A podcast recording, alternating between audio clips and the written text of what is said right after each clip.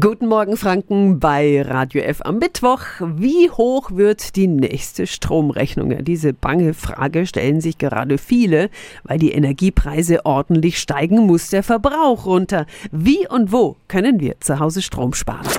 Radio F. Jetzt Tipps für ganz Franken. Hier ist unser Wiki Peter. Es gibt in unseren Häusern und Wohnungen Sparpotenziale, an die wir zunächst gar nicht so denken. Katrin Fellenzer von Energie Nürnberg weiß, wo die sich verstecken. Guten Morgen. Guten Morgen. Wir machen jetzt mal einen imaginären Rundgang daheim und fangen in der Küche an beim Kühlschrank. Wie kann ich da Strom sparen? Jedes Grad Celsius, dass der Kühlschrank zu kühl eingestellt ist, bedeutet eine Verbrauchserhöhung um 5 Prozent. Also die richtige Kühlschranktemperatur wäre zwischen 7 und 8 Grad. Okay, nächste Station, Backofen. Wie sparen wir hier Energie? Umluft verwenden, denn die Backtemperatur kann bei Umluft 20 bis 30 Grad niedriger eingestellt werden als bei Ober- und Unterhitze.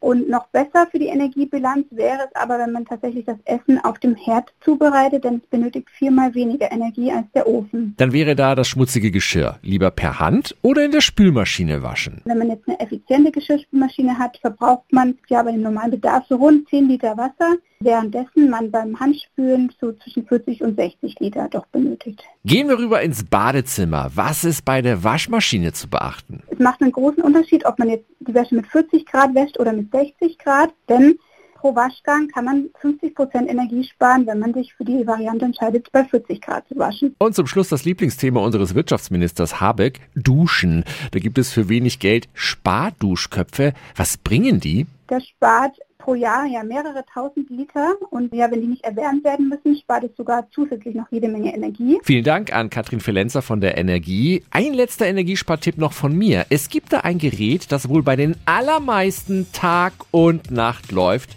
der WLAN-Router. Nachts oder im Urlaub brauchen wir den aber nicht. Also einfach ausknipsen.